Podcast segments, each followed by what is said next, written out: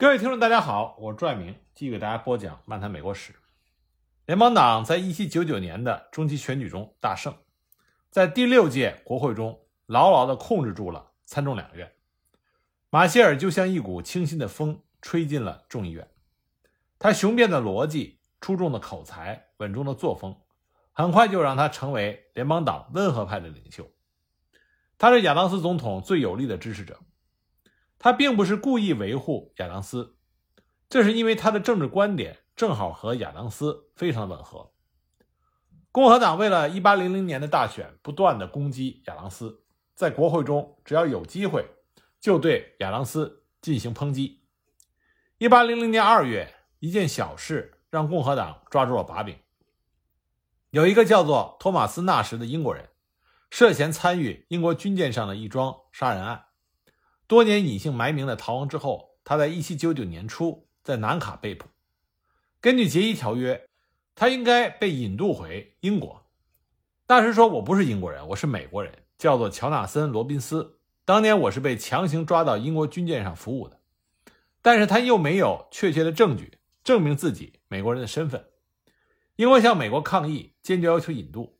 南卡的法官说：没有国务部的批示，我们不能交人。”国务部向总统请示，亚当斯在1799年5月批准引渡，把这个纳什就交给了皇家海军。纳什被送上了军事法庭，判处了绞刑。他的死讯立刻就传遍了美国。共和党先说亚当斯把无辜的美国公民罗宾斯送到英国处死，是为了讨好英国。当他们无法找出这个罗宾斯是美国公民的证据之后，共和党议员又提议。谴责亚当斯总统干涉司法权，妨碍司法独立。他们说这件事情应该由法院处理。整整两个星期，众议院什么事情都没干，就是抓住这件事情，来回的辩论也不表决，好像就要这样无休无止的闹下去。共和党是想借此事占领舆论阵地，为大选造势。三月七日，马歇尔终于是忍无可忍，他站起来说了三个小时。彻底的让共和党的议员闭了嘴。他说：“司法案件要由诉讼双方的争议引起的，只有司法案件才应该由法院处理。如果司法权延伸到宪法和条约所涉及的每一个问题，它就会干涉立法权和行政权。那么三权分立何在？司法独立又何在？”马歇尔在政治问题和司法问题之间画了一道非常清楚的分界线。他说。法院管司法问题，政府管政治问题。引渡是政治问题，当然是要由总统来决定。亚当斯他一点也没有越权。马歇尔在关于罗宾斯案中的这段演讲，总结了他的司法观。这些观点在此后的判例中也一再体现出来。比如，在著名的马波里诉麦迪逊案中，马歇尔在强调最高法院有权判定国会的立法是否违宪的同时，也强调了法院的职责仅限于司法领域，它不能决定政府的决策是否正确。国会和总统在行使自己职权的时候，即使决策失误，也不应该受到法律的制裁。再比如，二十世纪六七十年代，美国深陷越南战争，反战的浪潮风起云涌，很多人状告美国政府，说他滥用宪法赋予的权利。最高法院对这种诉状的态度是。法院不能审理这样的案子，因为这是政治问题。他引用的观点就是马歇尔在罗宾斯案中所阐述的。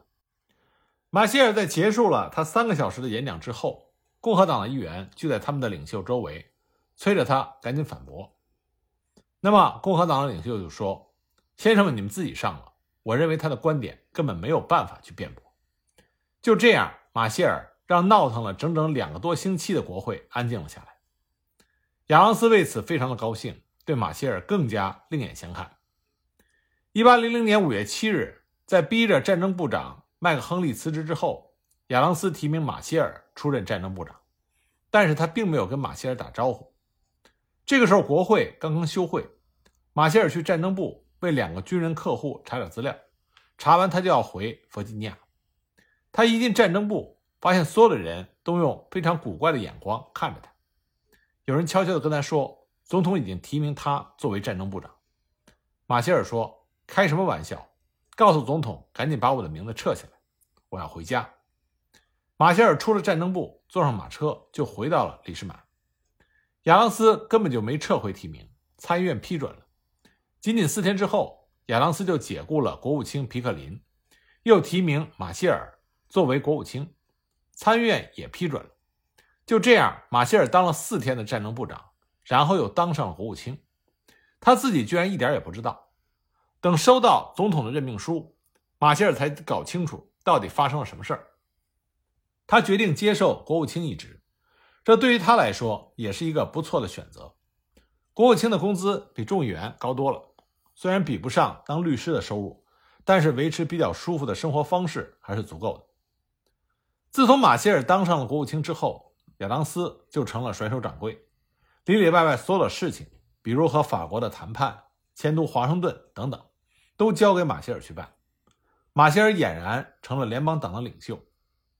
一八零零年年底。大选的结果出来了，联邦党痛失两权。马歇尔为亚当斯难过，也为联邦党难过。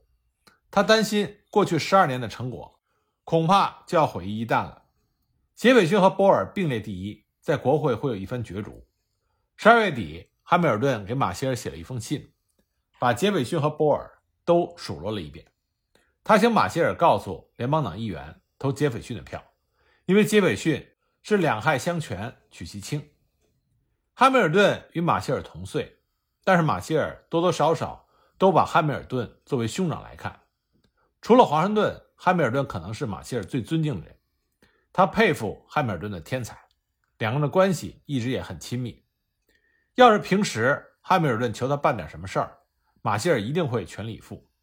但是帮助杰斐逊，马歇尔他过不去这个坎儿。他给汉密尔顿写了一封很长的信，大骂杰斐逊，说我不能帮他，他要是当了总统，美国就完了，我只能保持中立。汉密尔顿他知道马歇尔他不喜欢杰斐逊，可没想到会严重到这种地步，他只能去做其他人的工作。最后，杰斐逊终于胜出，成了跛脚鸭的亚当斯总统和国会急急忙忙的想对策保住司法权。根据1789年的司法法案。最高法院大法官的人数为六人。此时呢，最高法院首席大法官是奥利弗·阿尔斯沃斯，他受亚当斯的委托去法国主持和谈。谈判结束之后就病倒了，所以他向总统辞去了首席大法官之职。为了阻止杰斐逊提名共和党人进最高法院，国会正酝酿通过一项新的立法，把大法官的人数减为五人。如果亚当斯不马上提名一位新的首席大法官，补上阿尔斯沃斯的缺，在这项立法通过之后，亚当斯就没有机会了，因为大法官的人数会自动减为五人。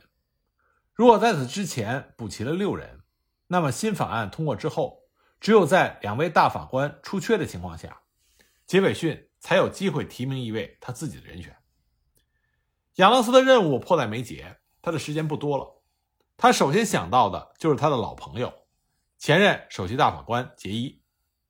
杰伊在1795年签完杰伊条约回国后不久，就当选为纽约州的州长。他因此就辞去了首席大法官的职位。当他的州长任期将满的时候，亚当斯曾经想过再次邀他出山，可杰伊说什么也不干，因为最高法院实在是太不重要了。用他的话说，就是最高法院没有能量，没有分量，没有尊严。杰伊的拒绝信是在1801年1月20日送到了白宫。当时马歇尔正在陪亚当斯总统聊天。亚当斯看完信之后，就问马歇尔：“我现在应该提名谁呢？”马歇尔说：“我不知道。”亚当斯想了一会儿，说：“我相信我应该提名你。”马歇尔觉得又荣幸又惊讶，不知道说什么好。他不想打扰亚当斯的思路，所以就深深地鞠了一躬，离开了总统府。第二天，马歇尔就获得了提名。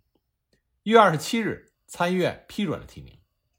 两天之后，国会开始讨论新的司法法案。二月四日，马歇尔宣誓就任最高法院首席大法官。美国的司法史就这样翻开了崭新的一页。一切看上去都非常的匆忙，亚当斯好像根本没时间考虑，谁在他眼前，他就提名了谁。但实际上，如果没有对马歇尔毫无保留的信任，他不会选马歇尔的。马歇尔在接受任命的信中对亚当斯说：“我希望你永远不会为这个任命感到后悔。”亚当斯岂止不后悔，他后来说：“这是他一生中最值得骄傲的事情。”马歇尔就任首席大法官之后，就应总统之邀，继续兼任国务卿，直到新总统上任为止。国会除了减掉大法官的名额，还通过了一系列的立法，凭空造出了一大堆联邦地区法院和法官。光在首都华盛顿就新增了四十多个司法职位，全部是由联邦党人充任。一八零一年二月十三日通过的这套司法法案，被称之为。午夜法官法案，好像是赶在新总统到任之前的午夜制定。亚当斯是加班加点的给这些午夜法官签任命书，直到1801年3月3日晚上九点，他还在签。国务卿马歇尔是加班加点的把这些信往外发。可是当3月3日的午夜来临的时候，还有十来封任命书没有发出去。3月4日就是新总统的就职日，他们的时间用完了。马歇尔把这些还没有发出去的任命书放在了即将到任的新国务卿麦迪逊的桌子上，给他留了一张纸条，交代了一些事务，然后关灯走人。他哪里知道，放在麦迪逊桌子上的那些信，将为美国司法制度带来一个划时代的契机。三月四日，马歇尔以首席大法官的身份主持了杰斐逊的就职典礼。此前，杰斐逊主动联系马歇尔，希望是由他主持仪式。一是因为他的身份，二是因为马歇尔是联邦党的领袖，由联邦党人为共和党人主持就职典礼意义非凡，象征着两党的和解和国家的统一。马歇尔很痛快地答应了，私人感情和公事应该分开。他大概没想到，他一共将为五位总统主持九次就职典礼，所有这些总统都是共和党人，或者是从共和党演变而来的民主党人。联邦党再也没有回到权力的中心，他最终随风消失了。杰斐逊在就职典礼上的表现让马歇尔很满意，这并不意味着他会喜欢这位新总统。杰斐逊迅速组建了新政府。当有人拿着马歇尔留在麦迪逊桌子上的那些信，问总统应该怎么办的时候，杰斐逊说：“通通的扔进垃圾箱。”午夜法官把杰斐逊气疯了。他觉得要出这口恶气，那么这些没有拿到任命书的午夜法官将怎么维护他们的权利呢？这就要看首席大法官马歇尔的了。今天的美国联邦地区法院和最高法院代表着司法权，它与立法权的国会和行政权的总统顶足而立，构建了三权分立的政治体制。和国会总统比起来，最高法院的那些大法官们现在是九个人。更像是神一样的存在，他们与世隔绝又遥不可及。但是，让联邦法院享有如此崇高地位的，并不是他们头上的光环，而是四个字：司法审查。司法审查的意思是由法院审查法律，他审的是法，不是人。如果最高法院认为国会或者州的某个法律违宪，那么这个法律就会作废。宪法的含义是什么？联邦的权力有多大？自由如何界定？人权怎样体现？这些问题只有法院才能说了算。那么是谁赋予了法院这种近乎神圣的职责呢？当然应该是宪法。但是在宪法中，它只字未提司法审查。那么为什么司法审查它本身没有违宪呢？这是因为美国人认同了这个原则，因为他们认同那个人。如果司法审查是他创造的，那么他创造的就非常的高明，让大家不得不接受他，并且衷心的愿意接受他。如果司法审查是宪法的原意，那么他把国父们并不清晰的设计变成了无可争辩的权利，而这个人就是1801年2月上任的首席大法官约翰·马歇尔。在马歇尔成为首席大法官之前，宪法的第三条已经规定了司法权。因为各州都有自己独立的司法体系，所以宪法对联邦司法权的设计比较简单。首先，联邦法院的管辖范围包括所有跟宪法和外国的条约、州际纠纷有关的案子。其次，联邦法院分为两级：初级法院，也就是地区法院和最高法院。如果不服初级法院的判决，可以上诉到最高法院。最后，联邦法院有初审管辖权和复审管辖权，也叫初审权和复审权。初审权一般属于初级法院，由陪审团裁决。只有在涉及到外国公使或者洲际纠纷的时候，最高法院才会行使初审权。比如，外国公使可以直接去最高法院打官司，不必经过初级法院。复审权只属于最高法院，它就像各州的上诉法院，复审下级法院的案子，做出最后的裁决。虽然宪法并没有明示司法审查，但是有一点可以肯定。国父们确实是想要司法独立，最重要的体现就是终身制。宪法规定，所有的联邦法院的法官，不管是最高法院的大法官，还是初级法院的法官，都是由总统提名，国会批准，除非渎职，任期终身。只要他们愿意，他们可以干到死。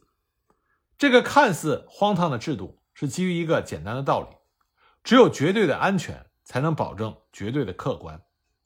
终身制让法官们免受政治势力的干扰，也赋予了司法权自卫的功能。